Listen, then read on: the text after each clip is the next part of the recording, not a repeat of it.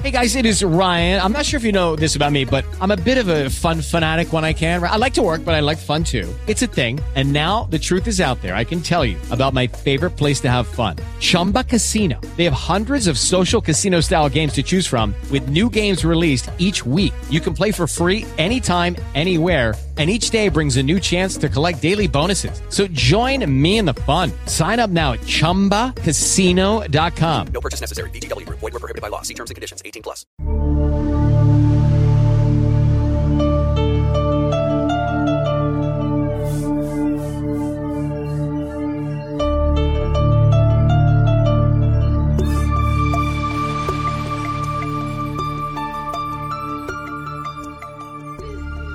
Welcome to Mysteries Abound, a collection of stories about the unusual, the strange, the perplexing, and the downright odd. In our world today, mysteries abound.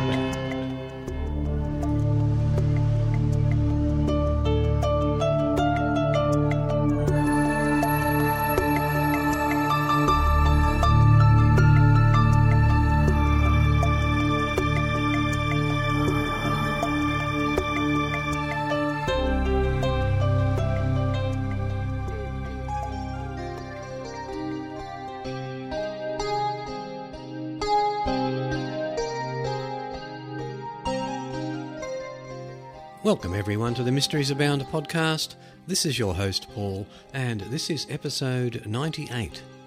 This week's show is entitled The Still Mysterious Death of Edgar Allan Poe. But first up for this episode, an article by John Black from the www.ancientorigins.net website.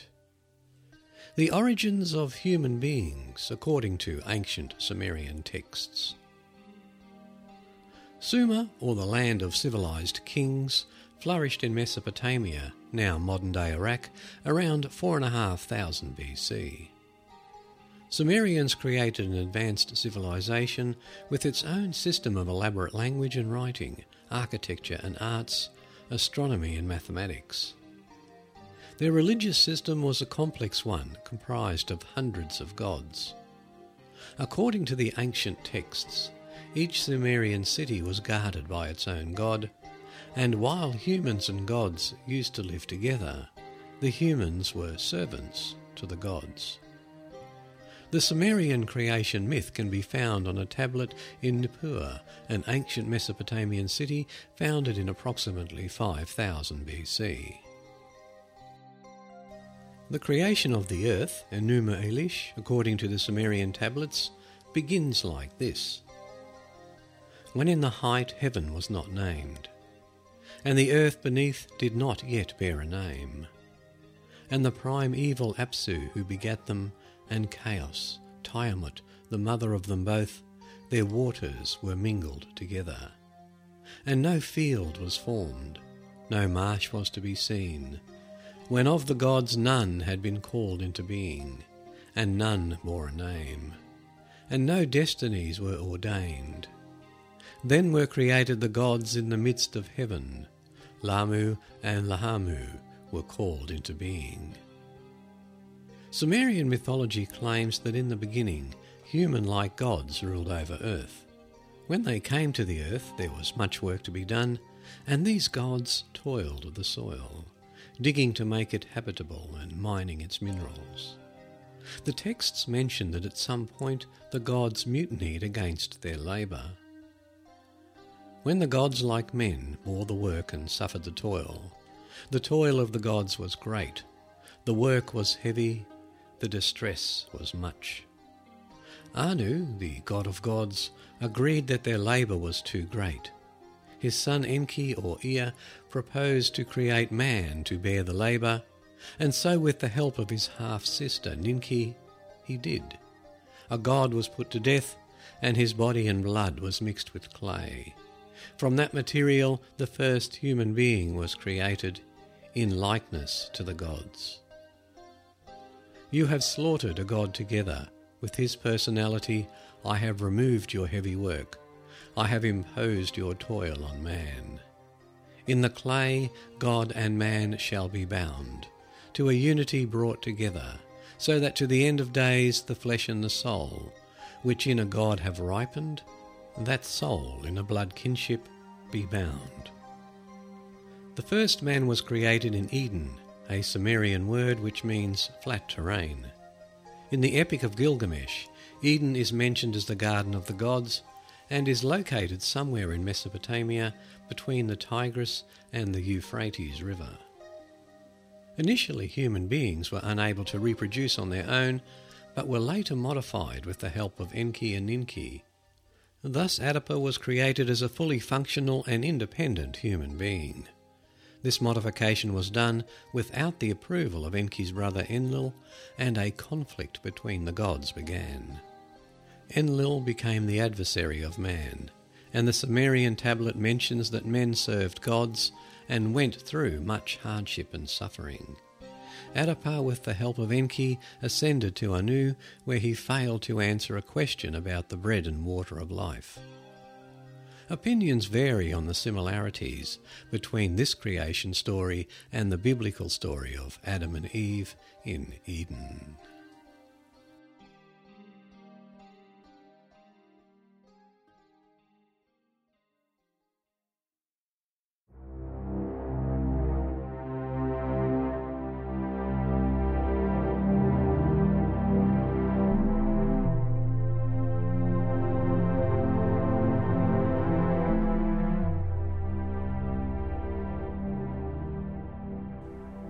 The idea that our souls or spirits reincarnate reaches back at least 3,000 years. Discussions on the subject can be found in the ancient traditions of India, Greece, and the Celtic Druids. It's a tantalizing belief that our spirits are not confined to the seven, eight, or nine decades of life on Earth, if we're lucky, but that we have lived before and that we might live again. From the paranormal.about.com website, an article by Stephen Wagner. Have you lived before? Here are nine clues you might find in your present life. What do you believe? Do you believe that you have had a past life or lives? Growing up, working, loving, and suffering in roles very different from the ones you are now playing out. Perhaps you were a different race, socio-economic class, or gender. Some even believe you could have been another living species entirely a dog, a gazelle, or fish, perhaps. Those who believe in past lives suggest that there might be clues to what our past lives were in the various complex aspects that make up our current physical, emotional, intellectual, and psychological personalities. Here are some of them. Deja vu. Most of us have experienced the eerie feeling of deja vu, the sudden, surprising feeling that an event we are going through at the moment has happened exactly this way before. Psychologist Arthur Funkhouser has broken down this phenomenon into subcategories deja vécu, an event already experienced or lived through, deja senti, already felt, perhaps triggered by a voice or music, and deja visite, a place so familiar we feel that we've been there before. While scientists and psychiatrists insist there are neurological explanations for these phenomena, others wonder if these strange feelings could be vague, fleeting memories of past lives. You enter a house or building, for example, in a town you've never visited before Yet every detail of that place is familiar. You know what's in the next room and up the stairs. You have the overwhelming feeling that you've been there before. Have you? In a past life? Weird memories. My daughter has memories of childhood events that we know never really happened. Is she just remembering a child's fantasy, misunderstanding, or even a dream that she now interprets as reality? Or is she remembering something that happened to her before she was born into this lifetime? Human memory is fraught with error and incongruities, and I'm sure many of us have memories of things that family and friends can attest never occurred. So the question is is it faulty memory or a remembrance of lives past? Dreams and nightmares. Recurring dreams and nightmares also have been suggested as being memories or at least clues of past lives. I have experienced this type of recurring dream. There are two locations with specific details that crop up in my dreams several times a year, yet they are places I've never been to. The first is a large city, and I am walking down the street. There is a candy magazine store on the corner, and I go in and buy something. Then I go farther down the street to another building, and in the lower level is a small restaurant where I meet some friends and make the acquaintance of some girls. And later I think that I must go back to that place to see if the girls are there again. The second is a smaller city. I get the distinct feeling of a college town, and I can see the specific view of a specific corner how it looks, what's there, and how the street slopes down, etc. These are not memories of places or events that have happened in this life, yet they recur in my dreams often. Are they memories of something important that happened in a past life? Likewise, can nightmares be reflections of past life traumas that have clung to our spirits and haunt our sleep? Fears and phobias. Where do your fears and phobias come from? Fear of such things as spiders, snakes, and heights seem to be built into the human psyche as part of our evolved survival instinct. Many people suffer from phobias that are completely irrational, however. Fear of water, of birds, of numbers, of mirrors, of plants, of specific colours. The list goes on and on. People suffer from all kinds of bizarre phobias. While several years on a psychologist's couch might get to the root of those odd fears, those who believe in past lives wonder if they are carried over from a previous lifetime. Does a fear of water indicate a previous death by drowning? Could a fear of the colour red, for example, suggest that a person was struck or killed by a red streetcar? Affinity for a foreign culture. You probably know a person who was born and raised in the United States, but is an ardent Anglophile, a person who is interested to the point of obsession with British culture. You might also know someone who can think of little else but getting dressed up and acting the part for the next Renaissance Fair or Civil War reenactment. There are files for virtually every culture on the planet, both modern and ancient, affecting people who seem to have no rationale for their obsessions. Why? Are they merely trying to find familiarity in a culture in which they lived a hundred years ago? A thousand years ago?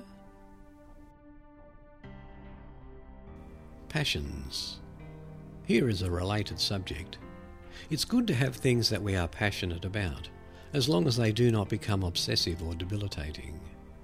But from where do passions arise for books, art, antiques, fashion, gardening, theatres, cars, trains, aircraft, the paranormal, or any other number of subjects? Intense interest in a specific subject might be totally natural, of course, but might there be a past life connection in some cases? Uncontrolled habits. The dark side of passions are those uncontrolled habits and obsessions that take over people's lives and can even marginalise them in society. Obsessive compulsives and hoarders fit into this category. A man who has to turn the light switch off and on ten times before he leaves a room a woman who collects newspapers into a six foot high stack throughout her house because she cannot bear to get rid of them.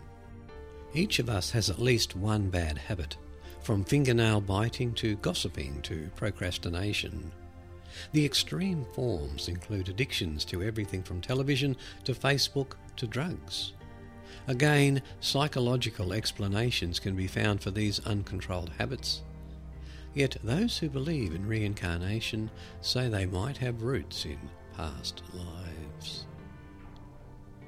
Inexplicable pains.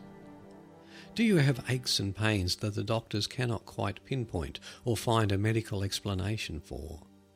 You might be labelled a hypochondriac, a person who imagines his or her ailments. Or, as past life proponents suggest, these mysterious pains, sores, cramps, and more could be reflections of suffering you endured in a previous existence. Birthmarks. Birthmarks have been touted as evidence for reincarnation. In one fascinating case, an Indian boy claimed to remember the life of a man named Maharam, who was killed with a shotgun fired at close range. This boy had an array of birthmarks in the centre of his chest that looked like they could possibly correspond to a shotgun blast. So the story was checked out. Indeed, there was a man named Maharam who was killed by a shotgun blast to the chest. An autopsy report recorded the man's chest wounds, which corresponded directly to the boy's birthmarks. In a similar way, various other physical traits, even deformities, have been suggested as having their precedent in a person's former life. As I've noted, there certainly are or could be medical, psychological, or societal explanations for each of the above phenomena. And your experience with any of them does not necessarily mean that they can be attributed to a past life. After all, although there is some compelling case evidence for reincarnation and past lives.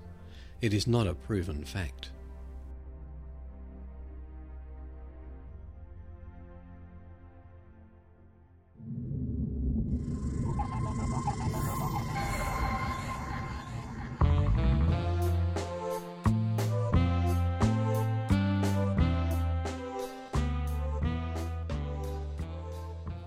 Scientists believe they have discovered the origin of copulation. From the BBC.com website, a story by Rebecca Morelle. Sex emerged in an ancient Scottish lake.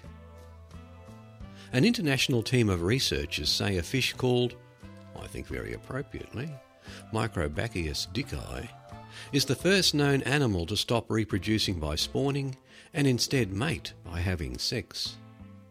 The primitive bony fish, which was about 8 centimetres long, lived in ancient lakes about 385 million years ago, in now what is Scotland. Lead author Professor John Long from Flinders University in Australia said, We have defined the very point in evolution where the origin of internal fertilisation in all animals began. That is a really big step. Professor Long added that the discovery was made as he was looking through a box of ancient fish fossils. He noticed that one of the M. dicki specimens had an odd L shaped appendage. Further investigation revealed that this was the male fish's genitals. The male has long bony claspers.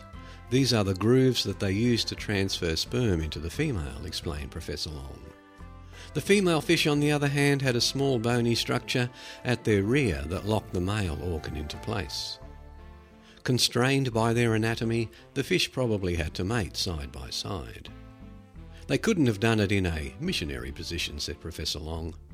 The very first act of copulation was done sideways, square dance style. He added that the fish were able to stay in the position with the help of their small arm like fins. The little arms are very useful to link the male and female together, so the male can get this large L shaped sexual organ into position to dock with the female's genital plates, which are very rough like cheese graters. They act like Velcro, locking the male organ into position to transfer sperm. Surprisingly, the researchers think this first attempt to reproduce internally was not around for long. And judging by the above description, I wonder why. Hmm. As fish evolved, they reverted back to spawning, in which eggs and sperm to fertilise them are released into the water by female and male creatures, respectively. It took another few million years for copulation to make a comeback, reappearing in ancestors of sharks and rays. Commenting on the research, Dr. Matt Friedman from the University of Oxford in the UK said, The Placoderm group, which includes Microbrachius dicki, is a well known group. The fossils are pretty common, and it's not as if this one was found in some far off exotic part of the world. It was found in Scotland. It is very remarkable that we haven't noticed this before. And if you visit the show notes, there is a short animation, a photograph of the Macrobachius dicki fossil, and a drawing on how they actually got it together. They actually look like a pair of little robots in some sort of spacesuit. Anyway, an interesting story, and one of the great mysteries of life looks like it may be on the way to being solved. Where did sex come from? If you've ever pondered that question.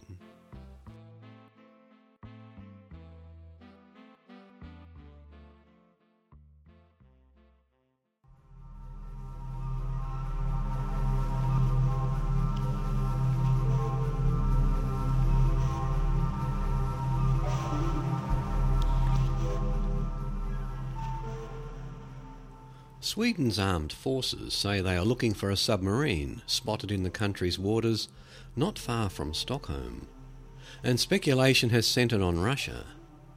But the Russians have scoffed at the claims. From the BBC.com, an article by Paul Kirby. What's lurking in Sweden's waters? Initially, the Swedish military would not even say it was a sub preferring to refer to the mysterious submerged object as belonging to a foreign power. Despite Russian protestations, their navy has been singled out as most likely.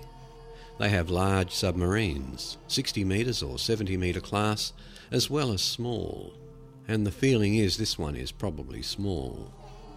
There are two Russian mini submarines that could fit the bill the Piranha, seen as a diving submarine, and the Triton, used for research purposes. Where is it? That is the great mystery. Reported sightings have been in the southern Stockholm archipelago, but there are so many islands that defence officials say searching the area is like looking for a needle in a haystack. The first photo appearing to show the submarine went viral, and the armed forces have asked for further help in finding it but they did not help matters when they deliberately gave out false information so as not to help a foreign power. When did it first show up? Much of the detail is unconfirmed, but the Swedish media say the first emergency signal was heard on October 16, leading to reports of a damaged submarine. A radio conversation in Russian was reportedly detected on Thursday, between the Stockholm archipelago and the Russian enclave of Kaliningrad, where Russia's Baltic Fleet is based. A man made object was then spotted in Kanholms Bay around midday on Friday. The military admitted late on Friday that something was up and that ships, planes, and hundreds of people were involved in the search. The search on Saturday centred on Kanholms Bay, an area of busy shipping lanes used by passenger ferries between Stockholm and the Latvian capital Riga. The first sighting captured on camera was released on Sunday. But Monday, the military admitted it had given out a wrong location for the picture so as not to help a foreign power. The military said late on Tuesday it was prepared to use force hours after naval vessels scoured Ingaroe Bay. After days of working day and night, the Navy said on Wednesday it was reducing the number of ships in the search, but was not de escalating its efforts. How are the Swedes looking for it underwater? All manner of naval vessels have been used, including an M74 minesweeper, HMS Kullen, a stealth corvette, HMS Visby, and fast assault craft. The Visby is equipped with sonar, a 57mm gun, and two ROVs, remotely operated vehicles, one for underwater mine hunting and the other for mine disposal. On Tuesday, Dagens Nyheter newspaper reported that an underwater ROV was being used in the search in Ingaroe Bay. The Russians have treated the allegations with disdain, even suggesting it might be a Dutch submarine. But the Ukraine crisis has revived many of the trappings of the Cold War. In the space of a couple of months, Estonia has accused Russia of abducting a security official. Finland has said Russian planes entered its airspace, and one of its research boats was interfered with in international waters in the Baltic Sea. NATO says a Russian spy plane briefly entered Estonian airspace on the 21st of October after flying near Denmark and Sweden. Sweden, like Finland, is not part of NATO, but both have tightened their ties with the alliance. So Russia may be flexing its muscles in response to the two countries signing a pact on the 5th of September, which enables joint training exercises and assistance from NATO troops in emergencies. Many Swedes remember when a Russian sub loaded with nuclear torpedoes ran aground near a Swedish naval base in 1981. So, what are the Russians doing about it? Their initial response was a flat denial. There have been no extraordinary, let alone emergency situations involving Russian military vessels, the Defence Ministry in Moscow said on Sunday. Some analysts in Moscow have queried whether the hunt is more about Swedish politics than Russian, and the Swedish military's need to justify higher military funding with the arrival of Prime Minister Stefan Löfven's centre left government. There are, however, reports that Russian ships have been in the vicinity. One Russian owned oil ship, NS Concord, was seen circling in the area, but the Swedish Coast Guard said its movements were not inconsistent with an oil tanker, and by Tuesday evening it was reportedly leaving the area. More intriguing was the involvement of another ship, Professor Logachev, which is described as a research vessel specialising in studies on the ocean floor. Swedish media said it was seen heading towards the Swedish Baltic island of Gotland late on Tuesday night. Is the sub still there? Well, the Swedish military have not given up looking for it, but they have not confirmed any recent sightings, and the overwhelming difficulty of searching an area which has so many islands is proving exhausting.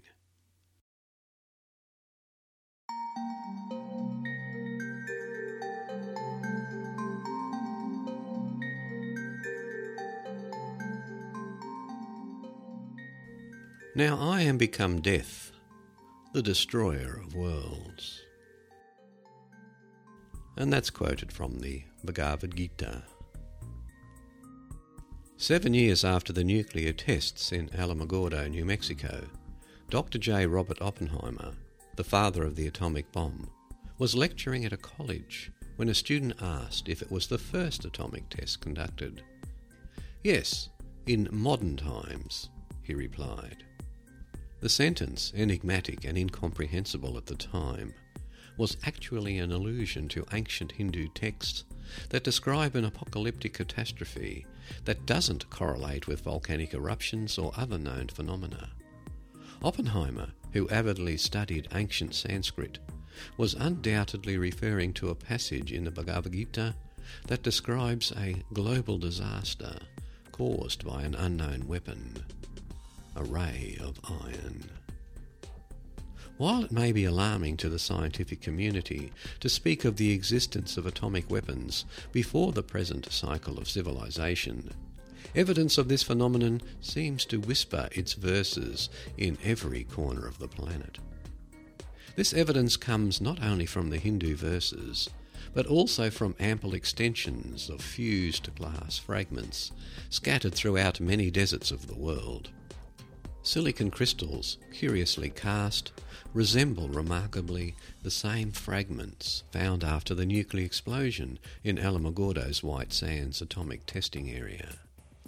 In December 1932, Patrick Clayton, a surveyor for the Egyptian Geological Survey, drove between the dunes of the Great Sand Sea, close to the Saad Plateau in Egypt, when he heard crunching under the wheels.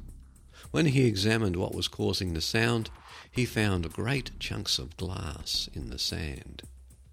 The find caught the attention of geologists around the world and planted the seed for one of the biggest modern scientific enigmas.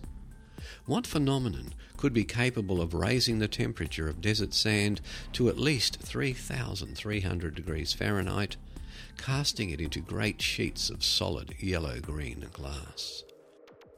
While passing through Alamogordo's White Sands missile range, Albion W. Hart, one of the first engineers to graduate from the Massachusetts Institute of Technology, observed that the chunks of glass left by nuclear tests were identical to the formations that he observed in the African desert 50 years earlier. However, the extension of the cast in the desert would require that the explosion be 10,000 times more powerful than that observed in New Mexico. Many scientists have sought to explain the dispersion of large glass rocks in the deserts of Libya, the Sahara, Mojave, and other places in the world as products of gigantic meteorite impacts.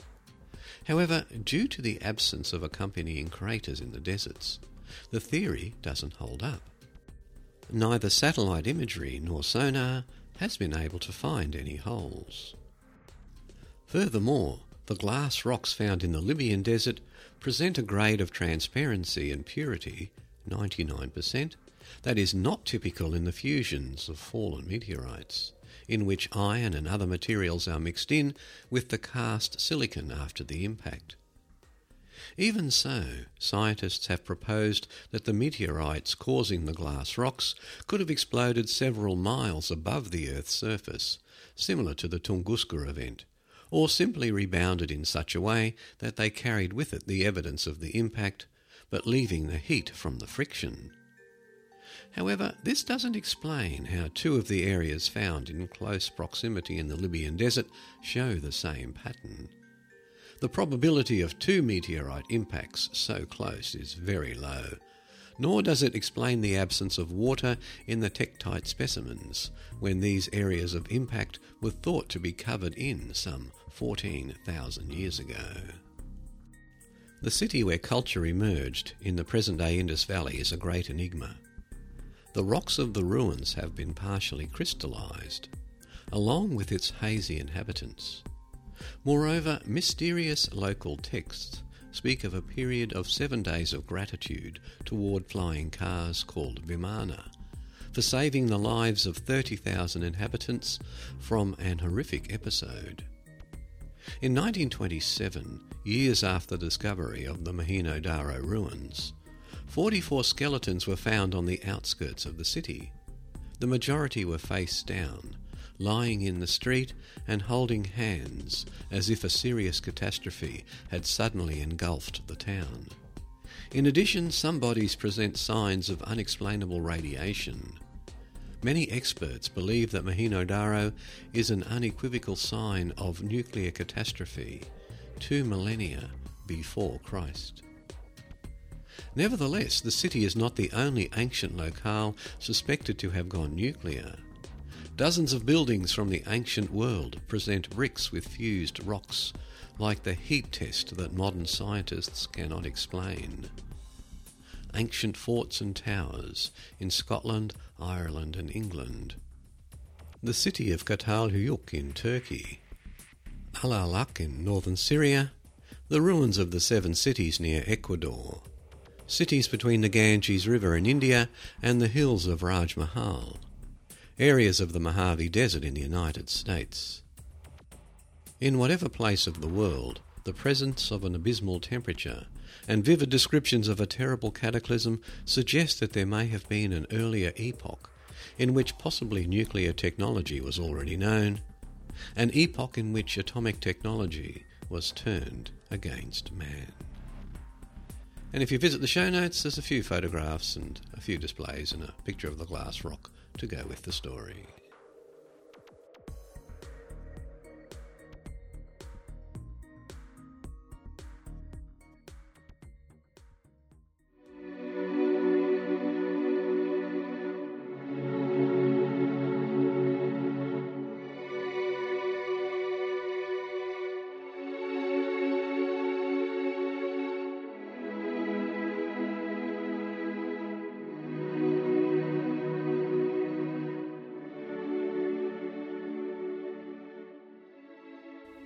Was the famous author killed from a beating, from carbon monoxide poisoning, from alcohol withdrawal?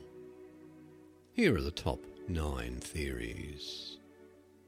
From the www.smithsonianmag.com website. A story by Natasha Geerling. The still mysterious death of Edgar Allan Poe. It was raining in Baltimore on October 3, 1849. But that didn't stop Joseph W. Walker, a compositor for the Baltimore Sun, from heading out to Gunners Hall, a public house bustling with activity. It was election day, and Gunners Hall served as a pop up polling location for the Fourth Ward polls. When Walker arrived at Gunners Hall, he found a man, delirious and dressed in shabby second hand clothes, lying in the gutter. The man was semi conscious and unable to move. But as Walker approached him, he discovered something unexpected. The man was Edgar Allan Poe. Worried about the health of the addled poet, Walker stopped and asked Poe if he had any acquaintances in Baltimore that might be able to help him. Poe gave Walker the name of Joseph E. Snodgrass, a magazine editor with some medical training. Immediately, Walker penned Snodgrass a letter asking for help. Baltimore City, October 3, 1849. Dear Sir, There is a gentleman rather the worse for wear at Ryan's Fourth Ward polls, who goes under the cognomen of Edgar Allan Poe, and who appears in great distress, and he says he is acquainted with you. He is in need of immediate assistance. Yours in haste, Joss W. Walker, to Dr. J. E. Snodgrass. On October 27, almost a week earlier, Poe had left Richmond, Virginia, bound for Philadelphia to edit a collection of poems for Mrs. St. Leon Loud, a minor figure in American poetry at the time. When Walker found Poe in delirious disarray outside of the polling place, it was the first anyone had heard or seen of the poet since his departure from Richmond. Poe never made it to Philadelphia to attend to his editing business, nor did he ever make it back to New York, where he had been living, to escort his aunt back to Richmond for his impending wedding. Poe was never to leave Baltimore, where he launched his career in the early 19th century. Again, and in the four days between Walker finding Poe outside the public house and Poe's death on October 7, he never regained enough consciousness to explain how he had come to be found in soiled clothes, not his own, incoherent on the streets. Instead, Poe spent his final days wavering between fits of delirium, gripped by visual hallucinations. The night before his death, according to his attending physician, Dr. John J. Moran, Poe repeatedly called out for Reynolds, a figure who, to this day, remains a mystery. Poe's death, shrouded in mystery, seems ripped directly from the pages of one of his own works. He had spent years crafting a careful image of a man inspired by adventure and fascinated with enigmas, a poet, a detective, an author, a world traveller who fought in the Greek War of Independence and was held prisoner in Russia.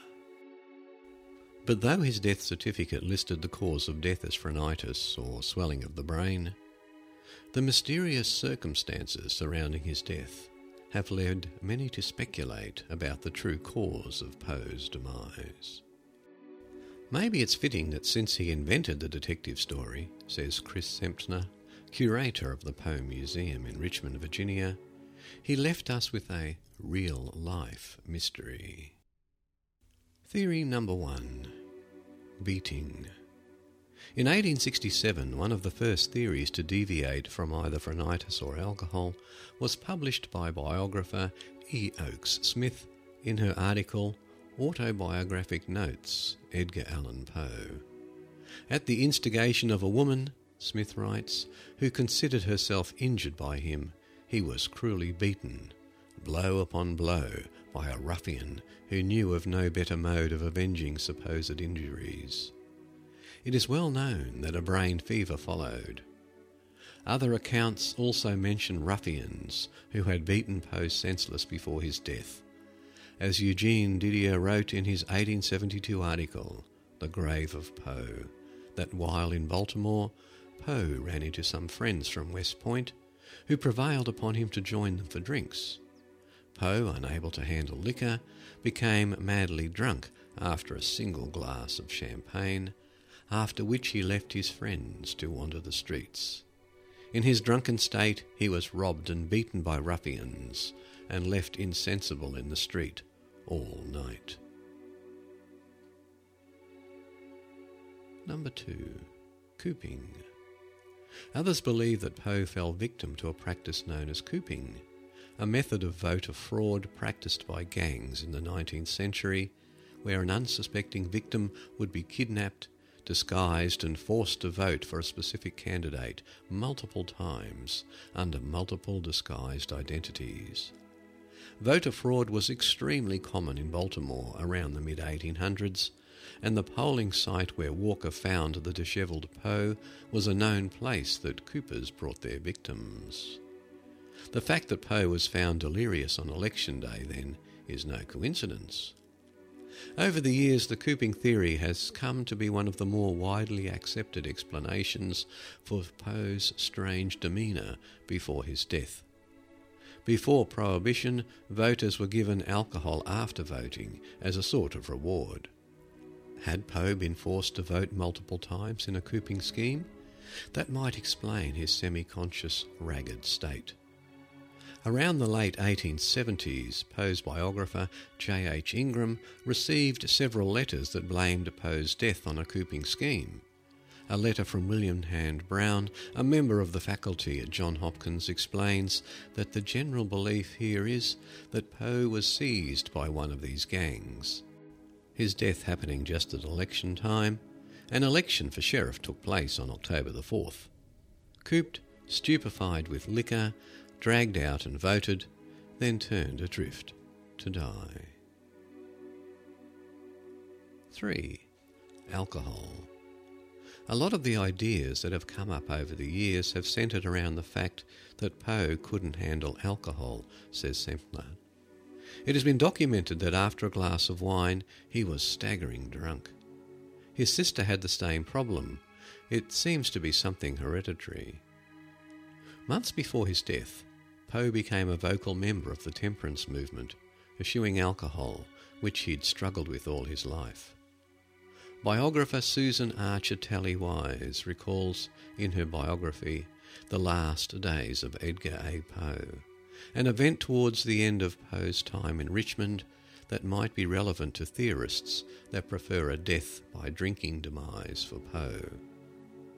Poe had fallen ill in Richmond and after making a somewhat miraculous recovery, was told by his attending physician that another such attack would prove fatal. According to Weiss, Poe replied that if people would not tempt him, he would not fall, suggesting that the first illness was brought on by a bout of drinking. Those around Poe during his final days seem convinced that the author did indeed fall into that temptation drinking himself to death. As his close friend J.P. Kennedy wrote on October 10, 1949, On Tuesday last, Edgar A. Poe died in town here at the hospital from the effects of a debauch. He fell in with some companion here who seduced him to the bottle, which it was said he had renounced some time ago. The consequence was fear, delirium, and madness, and in a few days a termination of his sad career in the hospital. Poor Poe, a bright but unsteady light has been awfully quenched. Though the theory that Poe's drinking led to his death fails to explain his five day disappearance, or his second hand clothes on October 3, it was nonetheless a popular theory propagated by Snodgrass after Poe's death. Snodgrass, a member of the temperance movement, gave lectures across the country blaming Poe's death on binge drinking. Modern science, however, has thrown a wrench into Snodgrass's talking points. Samples of Poe's hair from after his death show low levels of lead, explains Semtner, which is an indication that Poe remained faithful to his vow of sobriety up until his demise. 4. Carbon monoxide poisoning. In 1999, public health researcher Albert Donnay argued that Poe's death was the result of carbon monoxide poisoning from coal gas that was used for indoor lighting during the 19th century. Donnay took clippings of Poe's hair and tested them for certain heavy metals that would be able to reveal the presence of coal gas. The test was inconclusive, leading biographers and historians to largely discredit Donnay's theory. 5. Heavy metal poisoning. While Donnay's test didn't reveal levels of heavy metal consistent with carbon monoxide poisoning, the tests did reveal elevated levels of mercury in Poe's system months before his death. According to Semtner, Poe's mercury levels were most likely elevated as a result of a cholera epidemic he'd been exposed to in July of 1849 while in Philadelphia. Poe's doctor prescribed calomel or mercury chloride. Mercury poisoning, Semtner says, could explain some of Poe's hallucinations and delirium before his death. However, the levels of mercury found in Poe's hair, even at their highest, are still 30 times below the level consistent with mercury poisoning. 6. Rabies. In 1996, Dr. R. Michael Benitez was participating in a clinical pathologic conference where doctors are given patients, along with a list of symptoms, and instructed to diagnose and compare with other doctors, as well as the written record.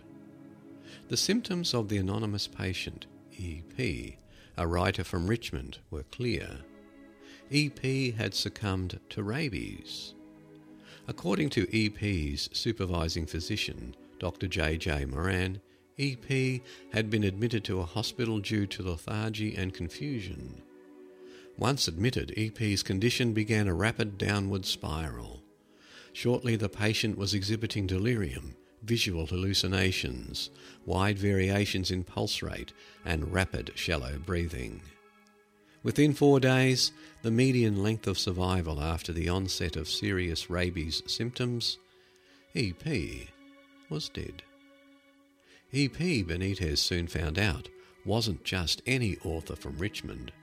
It was Poe, whose death the Maryland cardiologist had diagnosed as a clear case of rabies a fairly common virus in the 19th century. Running counter to any prevailing theories at the time, Benitez's diagnosis ran in the September 1996 issue of the Maryland Medical Journal. As Benitez pointed out in his article, without DNA evidence, it's impossible to say with 100% certainty that Poe succumbed to the rabies virus. There are a few kinks in the theory, including no evidence of hydrophobia, those afflicted with rabies develop a fear of water. Poe was reported to have been drinking water at the hospital until his death. Nor any evidence of an animal bite, though some with rabies don't remember being bitten by an animal. Still, at the time of the article's publication, Jeff Jerome, curator of the Poe House Museum in Baltimore, agreed with Benitez's diagnosis. This is the first time since Poe died that a medical person looked at Poe's death without any preconceived notions, Jerome told the Chicago Tribune in October of 1996. If he knew it was Edgar Allan Poe, he'd think, oh yeah, drugs, alcohol, and that would influence his decision. Dr. Benitez had no agenda. Number 7. Brain tumour. One of the most recent theories about Poe's death suggests that the author succumbed to a brain tumour, which influenced his behaviour before his death. When Poe died, he was buried rather unceremoniously in an unmarked grave in a Baltimore graveyard. Twenty six years later, a statue was erected honouring Poe near the graveyard's entrance. Poe's coffin was dug up and his remains exhumed in order to be moved to the new place of honour. But more than two decades of buried decay had not been kind to Poe's coffin, or the corpse within it, and the apparatus fell apart as workers tried to move it from one part of the graveyard to another. Little remained of Poe's body, but one worker did remark on a strange feature on Poe's skull a mass rolling around inside. Newspapers of the day claimed that the clump was Poe's brain, shrivelled yet intact after almost three decades in the ground. We know today that the mass could not be Poe's brain, which is one of the first parts of the body to rot after death. But Matthew Pearl, an American author who wrote about Poe's death, was nonetheless intrigued by this clump. He contacted a forensic pathologist who told him that while the clump couldn't be a brain, it could be a brain tumour which can calcify after death into hard masses. According to Semtner, Pearl isn't the only person to believe Poe suffered from a brain tumour. A New York physician once told Poe he had a lesion on his brain that caused his adverse reactions to alcohol. Number 8. Flu. A far less sinister theory suggests that Poe merely succumbed to the flu, which might have turned into deadly pneumonia on his deathbed. As Semtner explains, in the days leading up to Poe's departure from Richmond, the author visited a physician complaining of illness. His last night in town, he was very sick, and his soon to be wife noted that he had a weak pulse, a fever, and she didn't think he should take the journey to Philadelphia, says Semtner. He visited a doctor, and the doctor also told him not to travel, that he was too sick. According to the newspaper reports from the time, it was raining in Baltimore when Poe was there, which Semtner thinks could explain why Poe was found in clothes not his own. The cold and the rain exasperated the flu he already had, said Semtner, and maybe that eventually led to pneumonia. The high fever might account for his hallucinations and his confusion. And number nine, murder.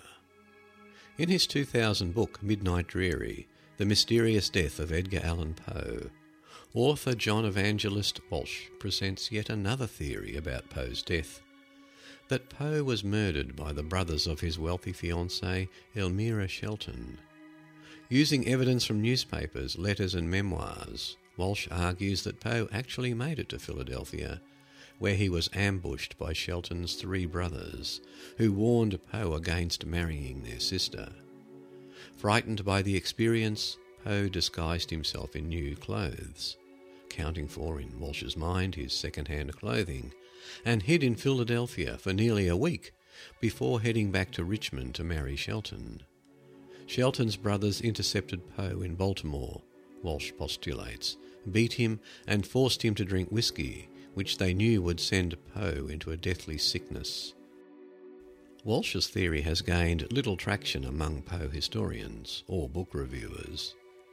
Edwin J. Barton, in a review for the journal American Literature, called Walsh's story only plausible, not wholly persuasive. Midnight Dreary is an interesting and entertaining book, he concluded, but its value to literary scholarship is limited and oblique. For Semtner, however, none of the theories fully explain Poe's curious end. I've never been completely convinced of any one theory, and I believe Poe's cause of death resulted from a combination of factors, he says. His attending physician is our best source of evidence. If he recorded on the mortality schedule that Poe died of phrenitis, Poe was most likely suffering from encephalitis or meningitis, either of which might explain his symptoms.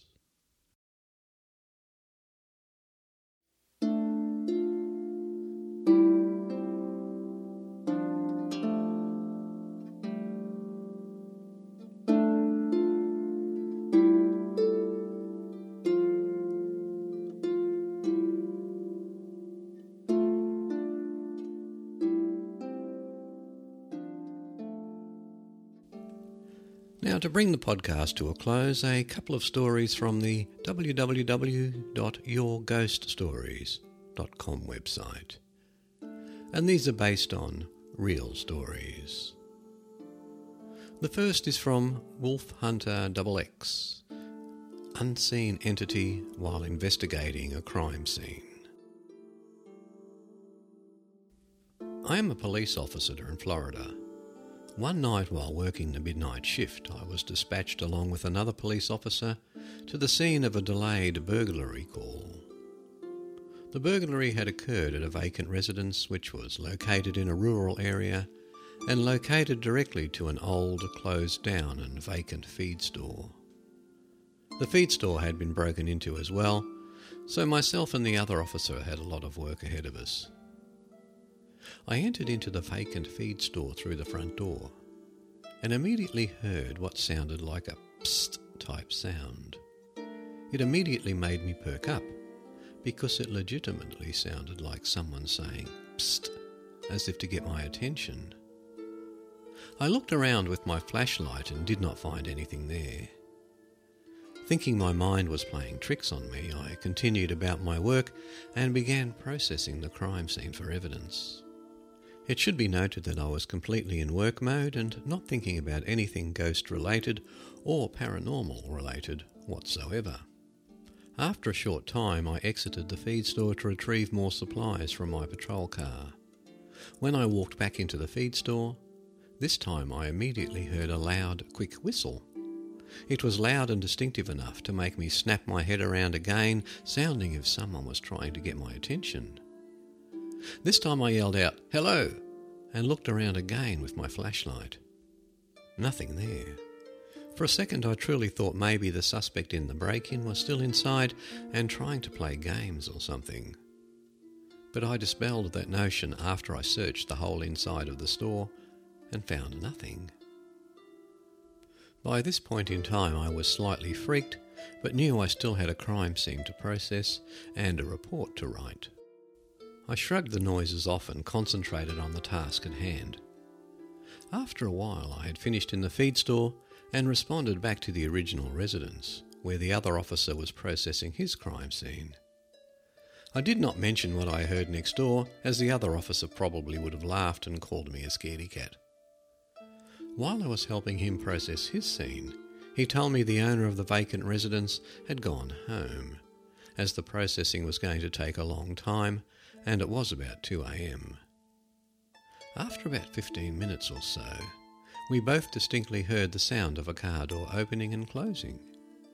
Thinking it was the owner, I mentioned to the other officer that the owner must have returned to the scene to check out our progress. Only thing is, no one came into the residence. About five to ten minutes later, we both heard a car door open and close a second time. This time I said, I wonder what that guy is doing out there. Again, we both shrugged it off. Now picture this. My patrol car is parked directly in front of the residence, with the front door wide open and my headlights on to provide us light in the house. The house was vacant and therefore had no power. About five minutes later, we heard a car door open and close for a third time. This time, the sound of the door closing was significantly close and sounded exactly like my patrol car door. Thinking that some crazy person had maybe entered my patrol car to try and steal it, we ran outside immediately after hearing the sound. We were outside by my patrol car in about three seconds. Now, I don't know any human being who could escape detection in three seconds, but I swear to you, the owner was not outside, and in fact, we did not see one human soul outside at all. No sound of anyone running away, no one hiding underneath or inside our patrol cars. Nothing. The other officer was more freaked out than I was. We agreed never to talk about it. To this day, this event remains unexplained.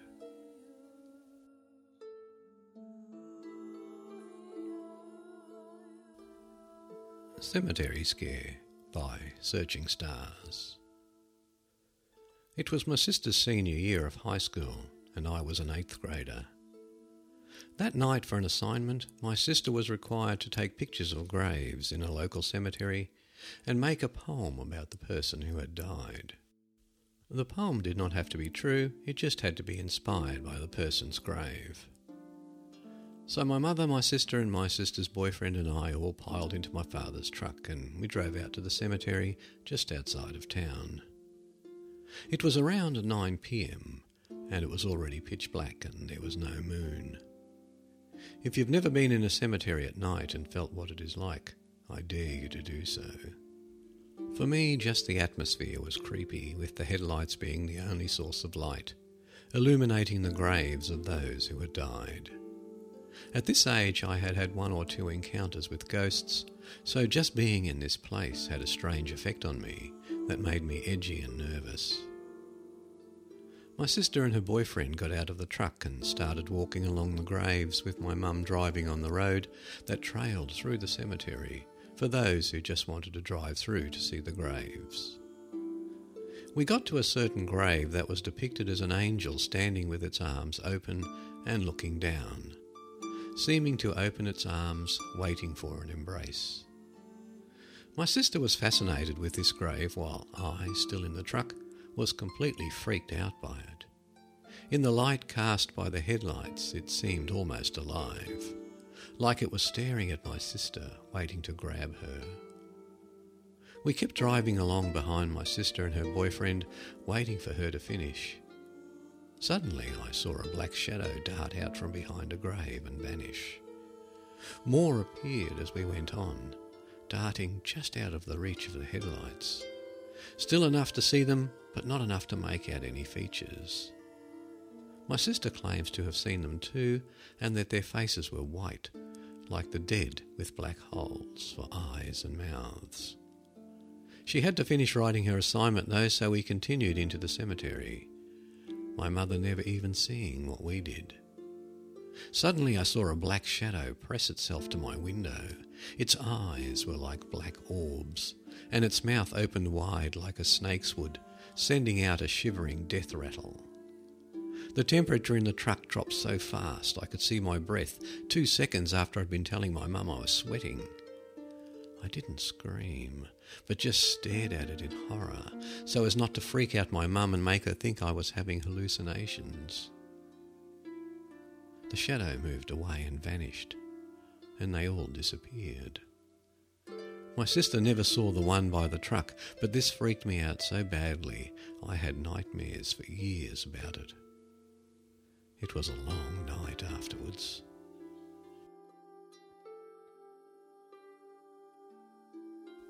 Strange Night at an Old Haunted Church by Katie Hall 14. I'm not one to actually believe much in ghosts and spirits, but this night still keeps me wondering. One night last year, the month of October, some friends and I decided to go to an old church, Rembert Church in Ashwood, South Carolina. I have been to this church with some of the same friends at least three times. It is known to be haunted. That is what I've been told. The night that strange things started happening is when five of my friends and I went. Once the car entered the church grounds, three of my friends said they could feel evil already. They were the type of people that strongly believed in ghosts and spirits. Since I don't believe in that kind of stuff, I wasn't scared, so we all hopped out of the car. We all just looked around the graveyard looking at graves. After a while, me and one of my friends, Lindsay, got tired of doing that, so we started walking around together. As my friend Lindsay and I were walking, I would notice that she kept looking at a particular spot. Every time her eyes set on it, she went closer. And strangely, I was drawn also. It was a little tiny building not far from the graveyard. It was so dark, so all I could see in there was a sink and a toilet. It must have been an outside bathroom. But Lindsay and I, for some odd reason, were really drawn to wanting to get closer to this little building. I finally pulled her away as she was just about to go into it. Before we got to the others, we had to pass the church. She cried out that she saw something in one of the windows, huge glass windows of the church. I covered that side of her face and told her not to look. I did look myself. I saw nothing. We hurried away quickly and went back with everyone else. We walked around more with everyone, and then Lindsay and two of my other friends went to sit in the car. I was with my guy best friend admiring graves, while the other girl was somewhere looking at graves also. Then out of nowhere, I hear someone yell my guy best friend's name, and for him to come quick. So he starts running to the car. So do I and my other friend that was looking at the graves too. When we reach the car, I see Lindsay sitting there in the passenger side with the door open and her legs rocking and focusing on something in the distance. Then my guy best friend goes and tries to talk to her and asks her what's wrong. She wouldn't answer him.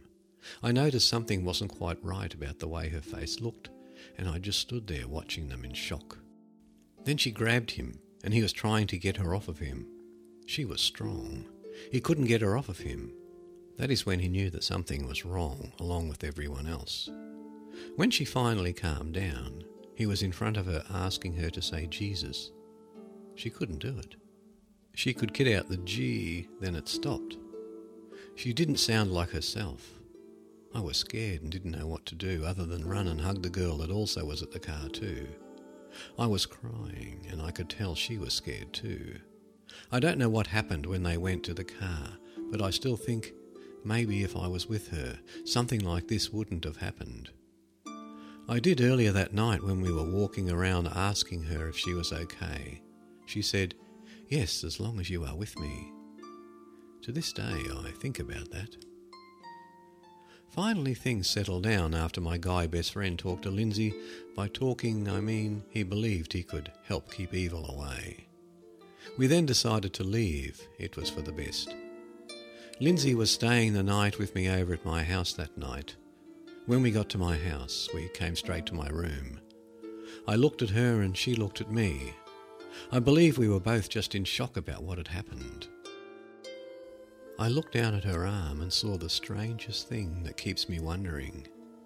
She had a big red bulged up spot on her left arm, about four inches long and three inches wide. It was so weird. I touched it and it was hot, while the rest of her skin was cold. I could tell that she was worried about it also. I called my guy best friend that helped her and told him about it. He told me to get her to say Jesus and read the Bible together. She said, Jesus, fine.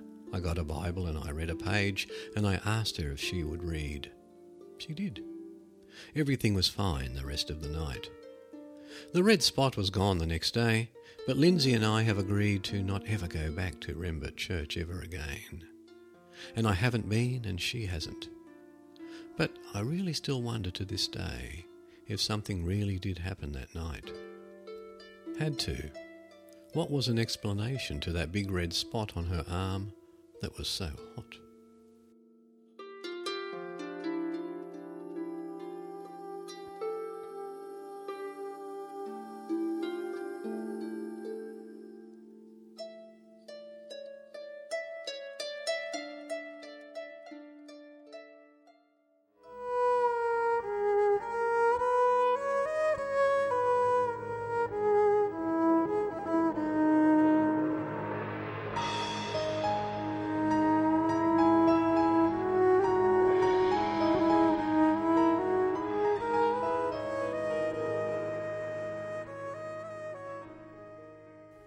Music for today's podcast came from the musicalley.com website.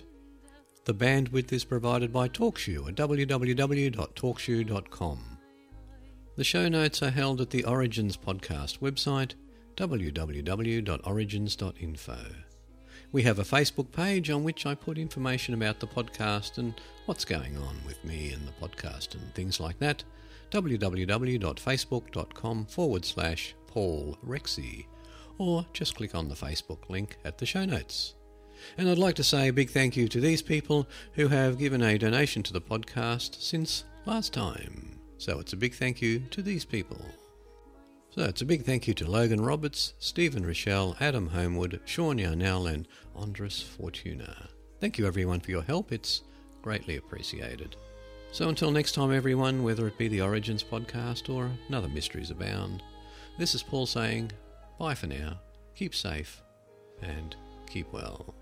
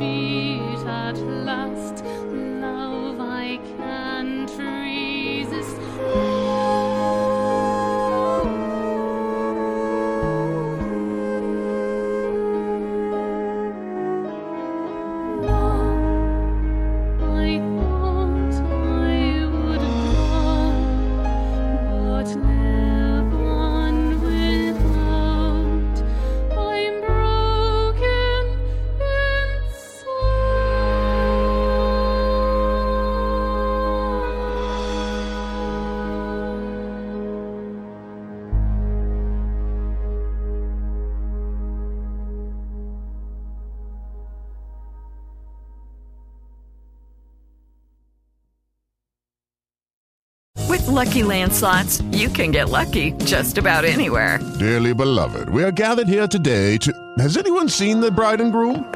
Sorry, sorry, we're here. We were getting lucky in the limo and we lost track of time. No, Lucky Land Casino, with cash prizes that add up quicker than a guest registry. In that case, I pronounce you lucky. Play for free at LuckyLandSlots.com. Daily bonuses are waiting. No purchase necessary. Void where prohibited by law. 18 plus. Terms and conditions apply. See website for details.